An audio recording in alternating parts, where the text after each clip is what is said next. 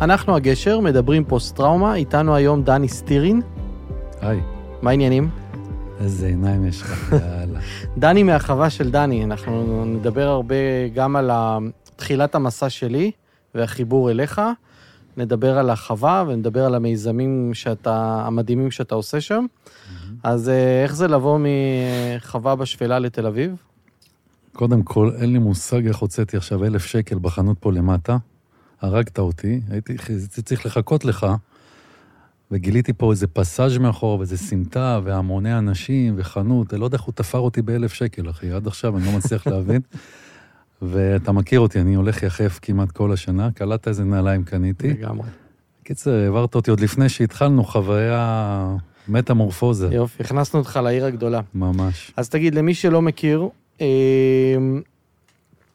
תספר קצת על החווה, לחווה, כן, שנבין רגע, נמקם את עצמנו שנייה.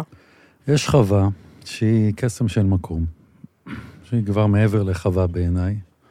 סוג של אה, כפר אה, טיפולי, שיקומי, חברתי, הוליסטי כזה, שממוקמת במושב יפה, שקוראים לו סטריה, ליד רחובות. ושם אה, אני ממש את כל הפנטזיות שלי שהפכו להיות כבר לחלומות אה, מציאותיים. עכשיו, כשאנחנו אומרים חווה, זה צריך להבין, זה חווה של אה, סוסים, נכון? שזה הבייס, ועל זה כבר יש עוד המון דברים של גם בעלי חיים, וגם אומנויות, וגם סוגי טיפולים, ובעצם, באמת, כמו שאתה אומר, אה, הרמת מקום שהוא אה, גם מושך אליו כל מיני סוגי אוכלוסיות, נכון? לגמרי. מה זה אומר? איזה, איזה, איזה אנשים מגיעים? אז ככה, יש קודם כל ילדים. אה, אתה יודע, מקובל להגיד אה, ילדים בעלי צרכים מיוחדים, ואני אומר, למי מאיתנו אין צרכים מיוחדים? בעיקר העולם המטורלל הזה מייצר כל מיני דברים. אז יש לנו, אתה יודע, מגיעים קודם כל עניינים רגשיים, שזה אומר בעיקר אה, חרדות, המון המון חרדות, התקפי זעם, סף תסכול מאוד מאוד נמוך, קושי בפיתוח מיומנויות חברתיות, אלימות במשפחה, התקפים פסיכוטיים, זה עולה ועולה, זה משהו, באמת, זה בעולם הרגשי. יש כמובן כל העניינים הקוגניטיביים והמוטוריים, הרבה אוטיזם, הרבה חבר'ה עם שיתוק מוחין, גידולים וכולי, ויש את העולמות של הנוער בסיכון, כל מיני נשים, כל מיני אסירים, אבל אתה יודע, גולת הכותרת שלנו זה יהלומי הקרב שלנו, שהפכו להיות אה, אחים שלי. שזה משהו שאיזשהו אה, תהליך שעבר עליך בשנים האחרונות, נכון? החיבור לנושא הפוסט-טראומה? אין לי הסבר הגיוני לזה, הדר. שלוש שנים אחרונות נפתח לי הלב לעולם הזה. כנראה שאני גם באיזשהו אופן דובר את השפה, אם כי לא חקרתי את זה באמת באמת לעומק. אבל בעולם שנוצר אני מוצא את עצמי כמו החיבור איתך, שזה חיבור ללא מילים, שהוא מאוד מאוד מובן, שהוא מאוד מאוד אמיתי וכנה וישיר. אני חושב שהמערכת שבנינו בחווה, בנחלה שלנו, היא מאפשרת גם איזושהי פתיחות, איזושהי כנות מאוד גדולה, שזה בעיקר מה שאני מחפש היום בחיים שלי, ועם יהלומי הקרב אני מוצא את זה ב- ללא פילטרים. עכשיו, צריך רגע להסביר, כי אתה ממש חי בתוך זה, אבל רגע למי שלא מכיר או היה, אנחנו מדברים על חוות סוסים וחווה אה, טיפולית וחווה לטיפולים אה, לרפואה משלימה, אבל זה לא איזה ארגון, זה לא איזה עמותה, זה אדם פרטי שהרים מיזם חברתי סופר אנושי, והמיזם הזה צומח וגדל ומתפתח ומושך אליו הרבה מאוד אנשים, נכון? כן, אין קיצורי דרך בדברים האלה. אם אתה עושה דבר מהלב שלך ואתה מתכוונן לזה, אני מאמין ש... ש... כמו שאתה אומר, זה, יש לזה איזו הת- התפתחות משל עצמה למקום הזה. אתה, המקום שאתה מגיע ממנו הוא המקום של הסוסים, אבל נכון? מזה זה נתחיל. תשמע, זה גם הסוסים, אבל אני חושב שאם הייתי צריך לחשוב ולהגדיר, זה יותר... אה, הריפוי שלי הוא דרך מקורות הטבע. אני מאוד מאוד מאמין בטבע כ- כמקור ריפוי. אני עברתי בעצמי כמה דברים. וכמובן שהחיבור עם הסוסים, עם הכלבים, שהם לא פחות חשובים, עם כל שאר בעלי החיים, אה, אין שום קשר לרכיבה בכלל ולדברים כאלה. ככל שעובר הזמן, אני יותר ויותר מבין שהכוח אה, מצוי באינטראקציה... עם החיות, להיות עם שם. הבעלי חיים, עם הטבע, עם העצים. אתה מכיר את המקום, אתה הרגשת את כוח, ה, את הכוח האנרגטי שיש שם. אז בוא נחבר את זה רגע אליי, שזה לא יהיה כזה שיח אה, מנותק. אני בעצם פעם ראשונה אה, שמעתי על החווה, כי היה את הסרט, את התוכנית, התוכנית הסרט המעולה בערוץ 13, כן. ואז אמרתי, וואי, מה זה המקום הזה? Mm-hmm. כאילו, מי זה האנשים האלה?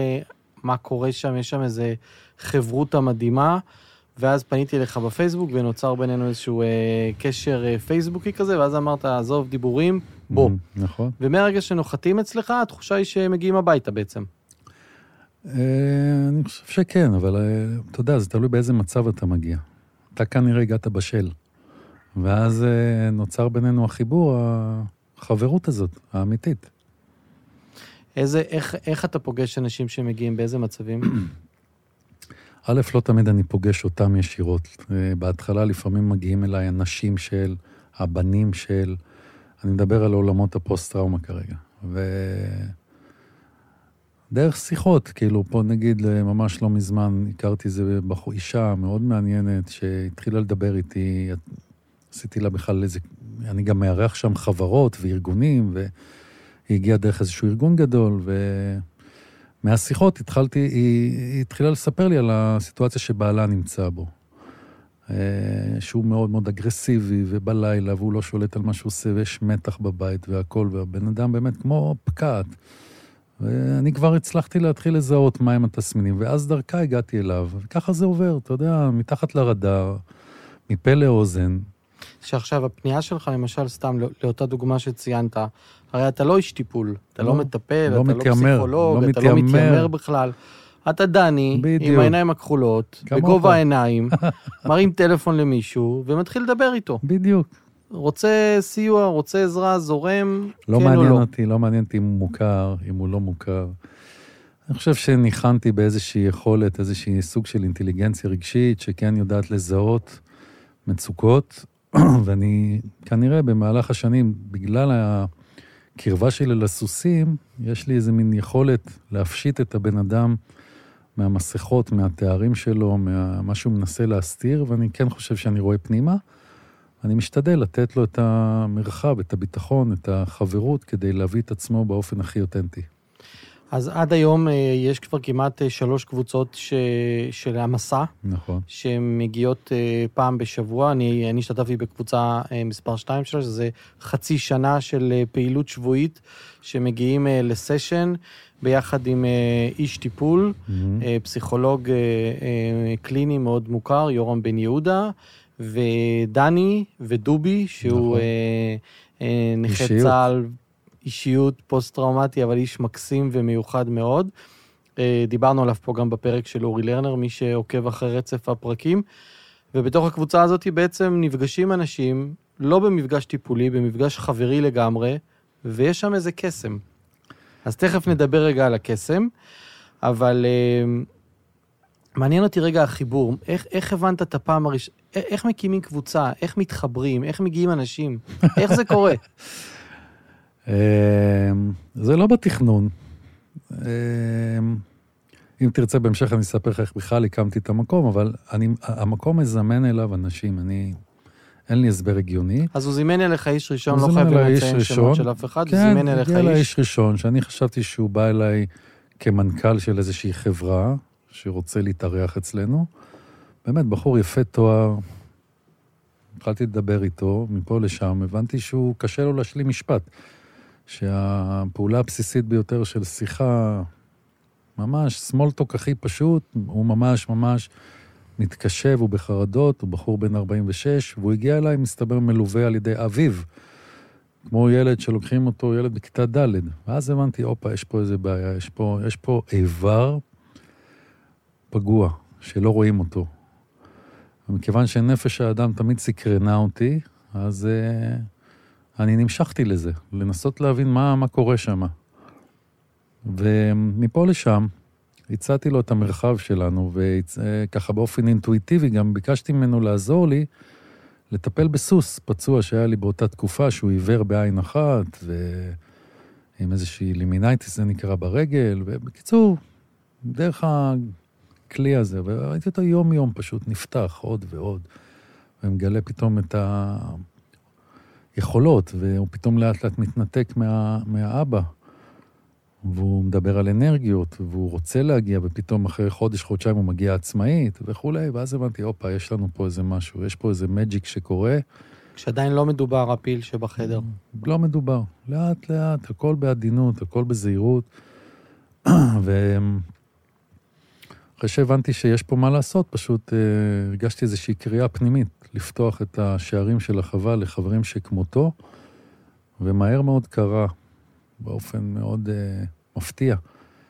אחד ועוד אחד ועוד אחד ועוד אחד, וכן, בטח, כן, בוא, כן, ברור, אחי, מה יש לך? בוא, בוא, בוא, בוא, בוא, בוא. ונהיה שם כבר מצב של כמה עשרות אה, רבות של אנשים שהחווה הפכה להיות בית עבורם, לא פחות. מרחב מוגן, בית חם, ציינת את התוכנית מסע, זה נקרא מסע בחווה, אבל הרבה מעבר לזה, זאת אומרת, אני כל בוקר פותח את הבוקר, יורד לחווה, מחכים לי כמה חבר'ה עם הקפה, זה מנגן בגיטרה, ההוא עושה טיפול, זה מעשן קנאביס, זה יש לו טיפול פסיכולוגי, זה רוכב על הסוסים. ומה שעוד יותר מרגש, הסייקל של הדבר הזה, שחבר'ה מהתוכניות הופכות, הופכים להיות בעצם חלק מהחווה, במועסקים. ואתה יודע, זה באמת, כאילו, אני קם בבוקר, אני אומר, וואו, איזה דבר זה, איזה יופי זה לראות בן אדם, להוציא אותו מה... זה priceless עבורי.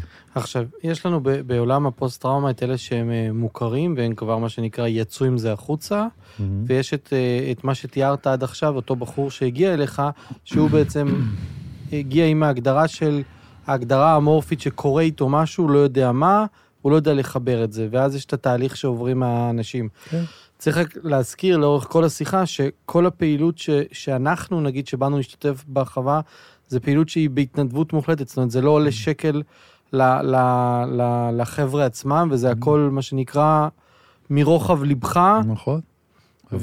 ומתרומות שאתה מגייס לצורך העניין הזה, וחיבורים, נדבר על זה גם, ננסה עכשיו לגייס. כן. נדבר על זה גם אה, בהמשך. אז עשיתם קבוצה ראשונה. ובעצם, אה, מה, מה קורה בתוך הקבוצה למי שהם ככה, אני חושב עד שמה- כמה שאפשר לספר? מה שאני חושב שהדבר הכי חשוב בקבוצה הזאת, כי יש קבוצות, יש פה גמישות מחשבתית אה, מאוד מאוד משמעותית. זאת אומרת, אנחנו קולטים חבר'ה, 20-30 חבר'ה, מגלים לאט לאט את ה-DNA שלהם, ו- ומתחילים איזשהו באמת מסע פנימי משותף, איזשהו גילוי, וזה מדאיג, זה מרגש, כי כל קבוצה יש לה את החלקים שלה. אגב, אמ, גם יורם וגם דובי, לא, אני אומר את זה כאן על השולחן, הם לא היו סגורים על הדבר הזה, הם רגילים גם הם לאיזשהם מתודות קצת יותר מובנות. ומכיוון שאני מגדיר את עצמי יותר כזה מין פרי ספיריט וזורם ו- ו- ונותן לחיים, אני מאמין שיש להם כוח, עברתי את זה על בשרי, אז ממש שכנעתי אותם, חבר'ה, בואו נרוץ עם זה, ו- ונראה מה קורה.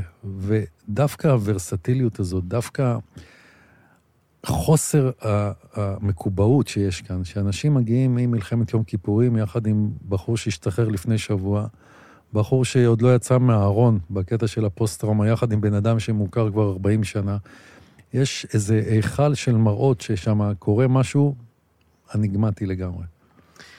יש אה, משרד הביטחון או אגף השיקום אה, הקימו בתים מאזנים לצורך כן. העניין, יש את המושג הזה שזה, הבינו שהאשפוז הפסיכיאטרי למי שנמצא באיזשהו התקף או באיזשהו מצב אה, נפשי מאוד קשה, ההגעה שלו לבית חולים פסיכיאטרי היא מאוד דרמטית ומדרדרת אותו, אז אמרו בוא נקים בתוך הקהילה מה שנקרא בתים מאזנים.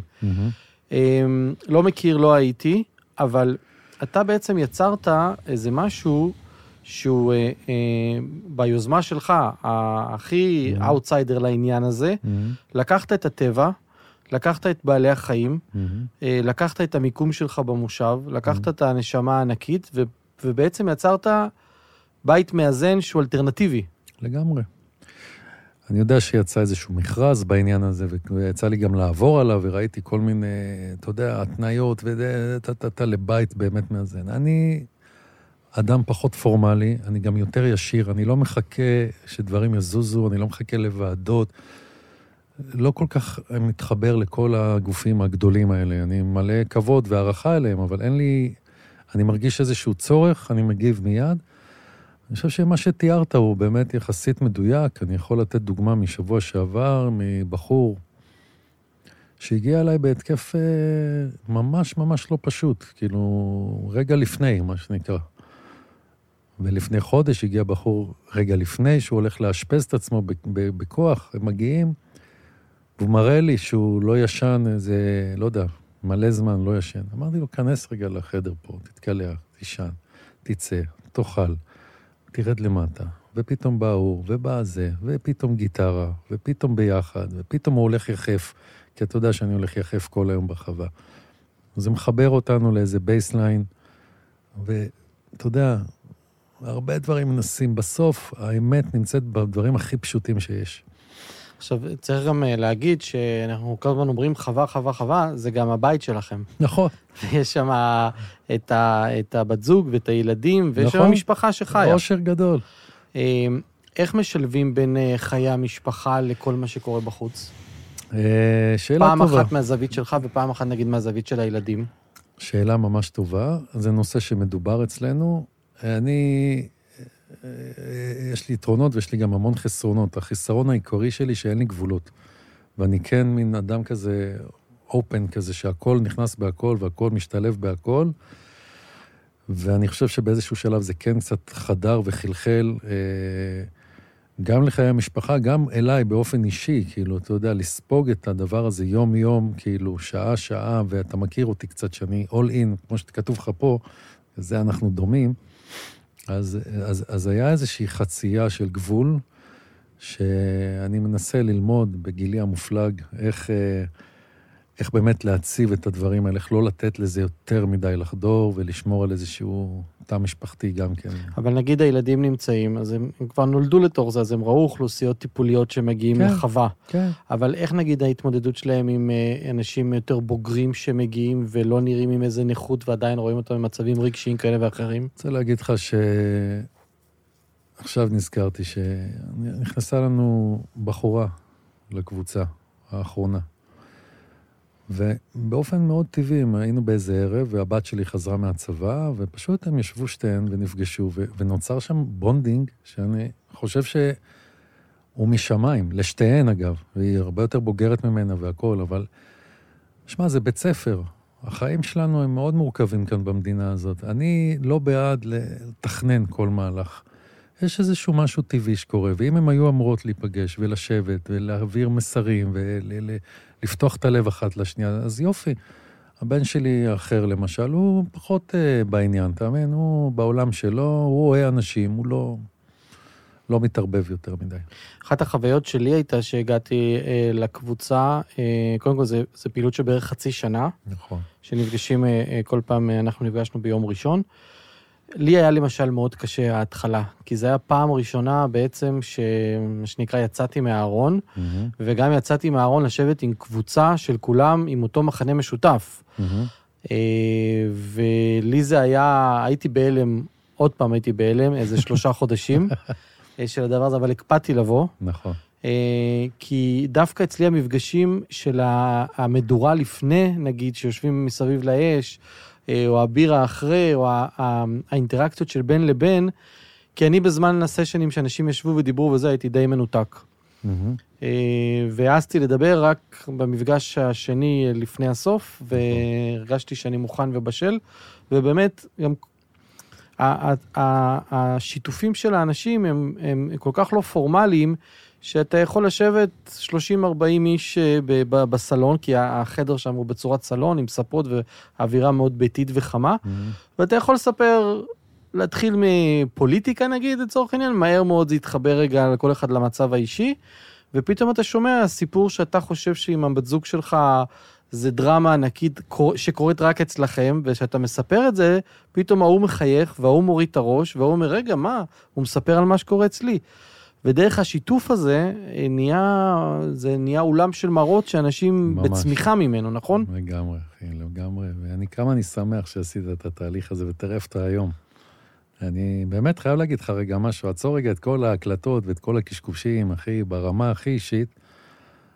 זה שאני יושב אצלך היום פה, ואני רואה אותך, את מה שאתה עושה, ואני רואה כמה אתה מחובר ומנצל את כל ה... מנתב את כל היכולות שלך להשפיע ממש יודע, אומרים כאלה, לייצר אימפקט. זה מה שאתה עושה, זה מייצר אימפקט, ותראה איזה יופי של מהלך עשינו, איזה סיבוב.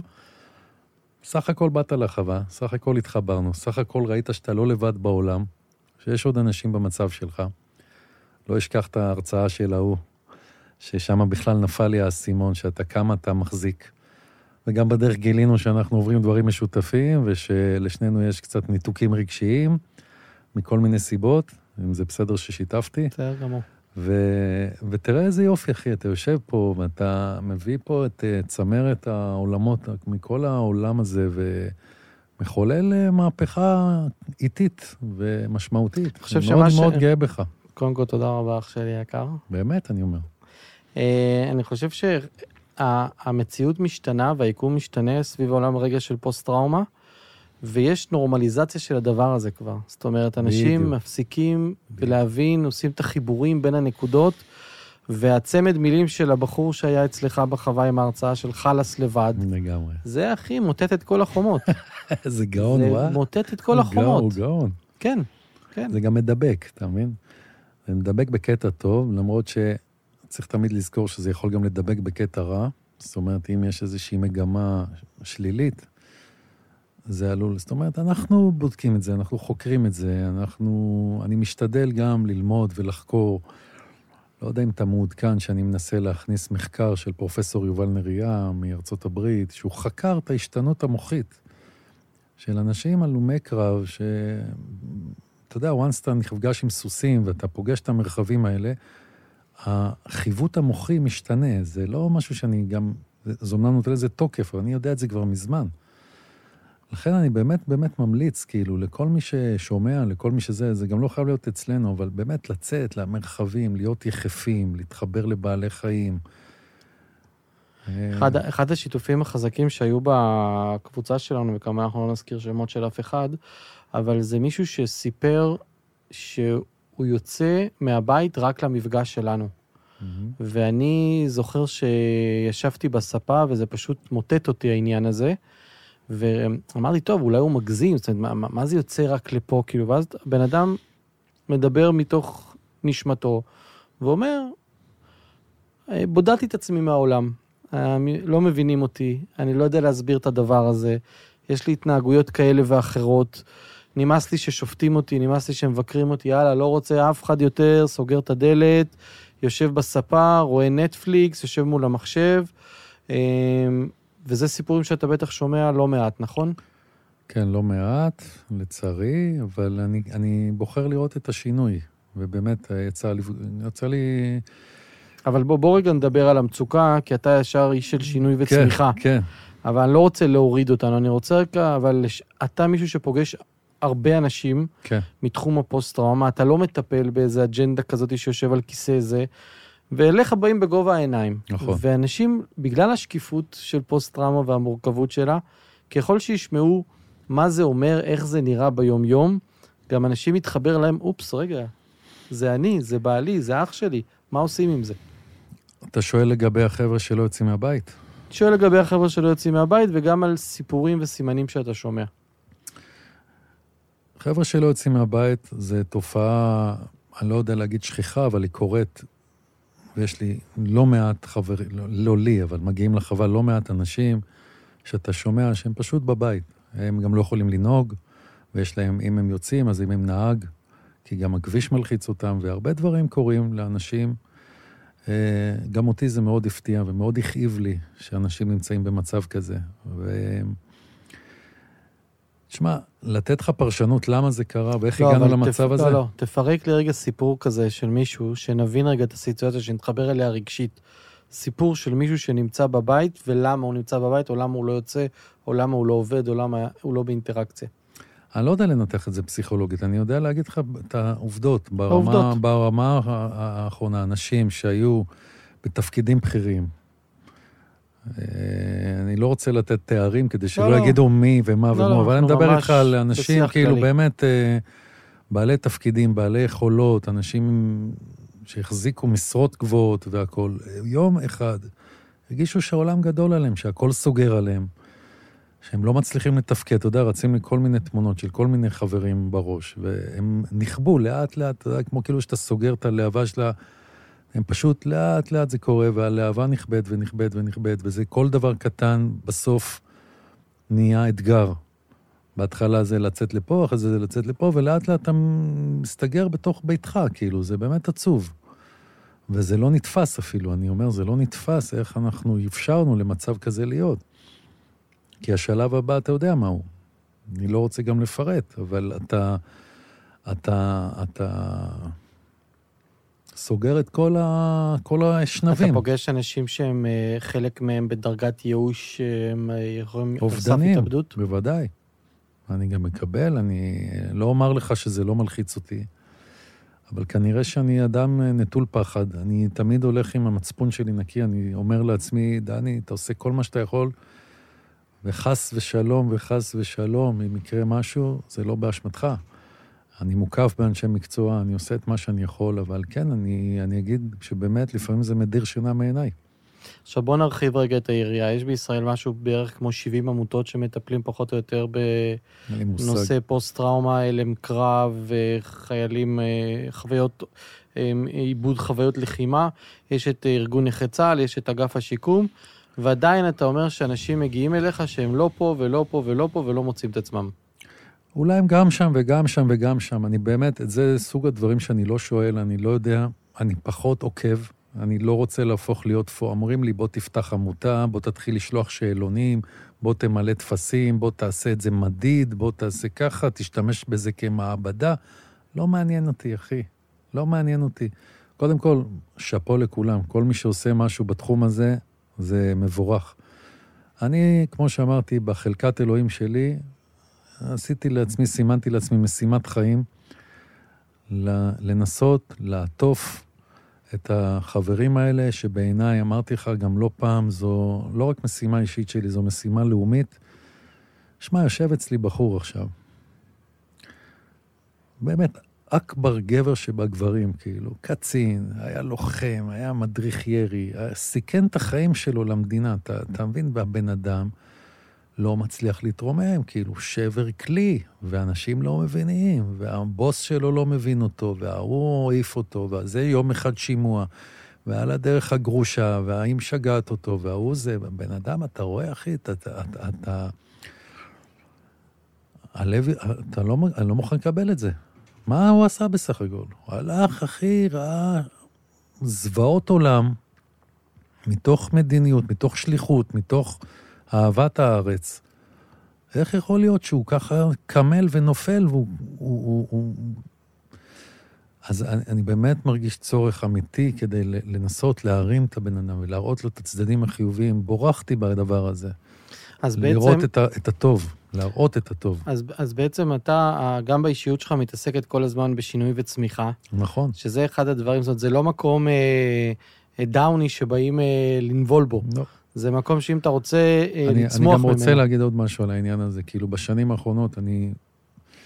אולי אני אגיד משהו שלא ימצא חן בעיני אנשים כרגע, אבל מבחינה אנרגטית שלי, מבחינת האנרגיות והזמן והכוח שאני יכול להפעיל, אני הבנתי שיש שני סוגים של חבר'ה שהם פוסט-טראומטיים. סליחה ומחילה ממי שנפגע בו כרגע. יש אנשים שהם יותר, באמת, הם קצת מתבוססים ובאיזושהי ביצה כזאת, ובאיזשהו שלב הם, הם כבר, לא יודע, לא רוצה להשתמש במילים, אבל אתה מבין למה אני מתכוון. Mm-hmm. ווואלה, יש אנשים שרוצים להכניס לראשון, רק להכניס לראשון, להרים את הראש וטיפה טיפה ללחוץ על הגז. אני מרגיש שאני יכול להועיל הרבה יותר היום לחבר'ה האלה שרוצים, שעושים את המהלך הזה, מכניסים לראשון, ובאמת מרגישים צורך אמיתי, כאילו לעזור לעצמם. עם אלו, אני חווה תהליכים של באמת צמיחה, כמו שאתה אומר, משמעותית מאוד.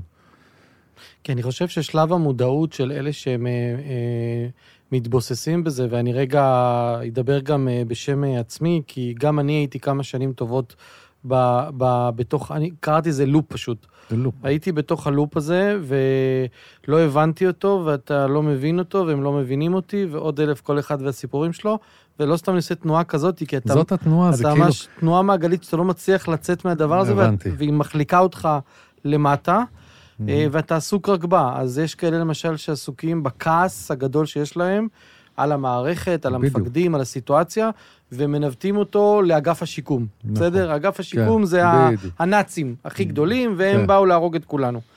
עכשיו, בוא, בסוף כשאתה פורט את זה, אתה לא הולך לאגף השיקום, אני הולך לאגף השיקום. בסוף אתה יושב עם איזה עובד סוציאלי, נכון, ואתה יושב עם, אני לא נזכיר שמות, עם ההיא וההיא וההיא וההיא, ובסוף זה אנשים, נכון, וקורים דברים באינטראקציות, אז, אז הם לא נאצים, בסדר? נכון. בואו רגע זה. נכון. אז יש את שלב הכעס, ויש את שלב הזעם, ופגשנו גם במפגש שלנו אה, אנשים ש, אה, שהיו ב- ברגעים של התקף אה, זעם. לרנר אמר לי שאני לא צריך להתנצל בפני אגף השיקום על אה, מה שהיה במפגש ההוא, אז אני לוקח, הוא אמר שזה בסדר, הם מכילים את זה, אז אני סומך על לרנר. אה, אבל יש גם המון זעם בעולם הזה. נכון. אתה פוגש אותו, יוצא לך לפגוש פוגש את סיטואציות. הזעם, פוגש את הזעם, פוגש... אה, זה באמת איזשהו אה, אה, אה, קיבעון מחשבתי, אולי זאת המילה, באמת איזשהו לופ כזה. אני ממש מנסה לעזור לחבר'ה רגע לפרוץ את הלופ הזה לשנייה. להסיט את כל הדבר הזה רגע לכיוון אחר. אמ- אמרת את המילה הנכונה, צמיחה.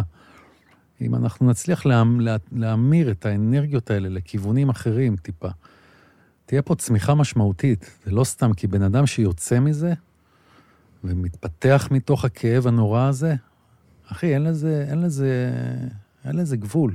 כאילו, זה עוצמות, כי עברת את זה. עכשיו, זה בדיוק המקום של האחריות האישית של כל אחד אה, מאיתנו. בדיוק. אה, לבוא ולהגיד, יש לי פה, לא יודע, 60, 70, 80 אה, שנה לחיות. או. אה, 20 שנה, כבר מתוכם הזדיינתי, בסדר? כאילו, נתתי אותם למדע. התעוררתי, wake up, שלום, מה העניינים? ומפה איך אני רוצה עכשיו את ה-20 שנה, 40 שנה, ו- והשינוי קורה כל הזמן, אנחנו רואים חבר'ה מ-73 שהיו איתנו בקבוצה, אחלה אנשים, מה זה? ואתה רואה פתאום משהו אירחת נפתח. פה את גלעד, לא? כן, איזה בן אדם. הוא מאיר את החווה, אחי. הוא מואר, הבן אדם מואר. את כל הכעס, את כל הזה, הוא, הוא, הוא, הוא, הוא הולך ונשבע לך, העצים עומדים דום כשהם רואים אותו. העיזים, האנשים, הוא רק תומך ועוזר ומלא שמחה ואהבה. והוא כותב לנו שירים. והוא, הוא, זו דוגמה קלאסית. עכשיו, יש משהו עדיין בתחום הפוסט-טראומה שלא כולם, אה, אה, כולם כאלה מנסים לפצח את איך, אה, איך מתמודדים עם זה, או, או איך מתגברים על זה, יש כאלה שקוראים לזה מחלה, או נכות, או פגיעה מוחית, או לא יודע מה. פציעה. אני, אני לא יודע, עוד, עוד לא מצאת עוד את לא המילה. מצאתי את, ה, את התיאור, נראה לי שאני קצת מכולם וקצת לא מכולם, Mm. אבל פיצחת איזה משהו שהוא החינוך הבלתי פורמלי. נכון? אוקיי? זאת אומרת, אם אה, תבוא רגע, יבוא רגע משרד הביטחון, או Mhm. כל ארגון, אה, ארגון רציני כזה, ויגיד, אוקיי, אנחנו רוצים כרגע לתמוך בתוכנית שלך, אבל קבל עכשיו מסמך של 70 עמודים, שבו אתה צריך לעמוד בקריטריונים של טה-טה-טה-טה-טה-טה, ואז בעצם רוצים להכניס אותך לקופסה שאתה אומר, חברים, אני לא בקופסה שלכם. תיארת, אני- תיארת את זה נכון, זה מה ש... אני לא בקופסה שלכם, אצלי נכון. הקופסה, אתם רואים את הסוסים, אתם רואים את, ה, את המדורה, אתם רואים את האנשים, אתם רואים את נכון, החברים. כן. כן, כן, מסכים איתך, אחי. אני קשה אה, להכניס אותי לתבניות. אני מאוד מאמין ב-open mind ובהקשבה ובהבנה, במיוחד בתקופה כזאת, המון המון גמישות, טיילור מייד. אין כזה שטנצים. שטנצים זה, זה היה. זה היה, וראינו מה קרה עם שטנצים. עכשיו, הכל טוב ויפה, אתה לא אה, טייקון ולא אוליגרך, ממש לא. אתה ממש לא, אתה כמוני וכמוך, ואתה מממן את הכל מהכסף האישי שלך ושל המשפחה שלך נכון, למען עשרות אנשים. נכון. אה, ויצאת עכשיו בקמפיין גיוס המונים, כדי שהעולם והציבור יתחבר ל- ל- לחבר'ה האלה שסיפרת, על אותו קצין, שבחר בחווה לבוא ולעשות את השיקום שלו בחווה. לגמרי. ואנחנו לא רוצים שהקצינים האלה יוציאו מהכיס שלהם עכשיו, חלקם במצב כספי נכון, לא טוב, נכון. וזה גם החובה שלנו כמדינה ושל אנשים. נכון. אז הרמת קמפיין גיוס המונים. תספר עליו. תשמע, זה לא קל לי.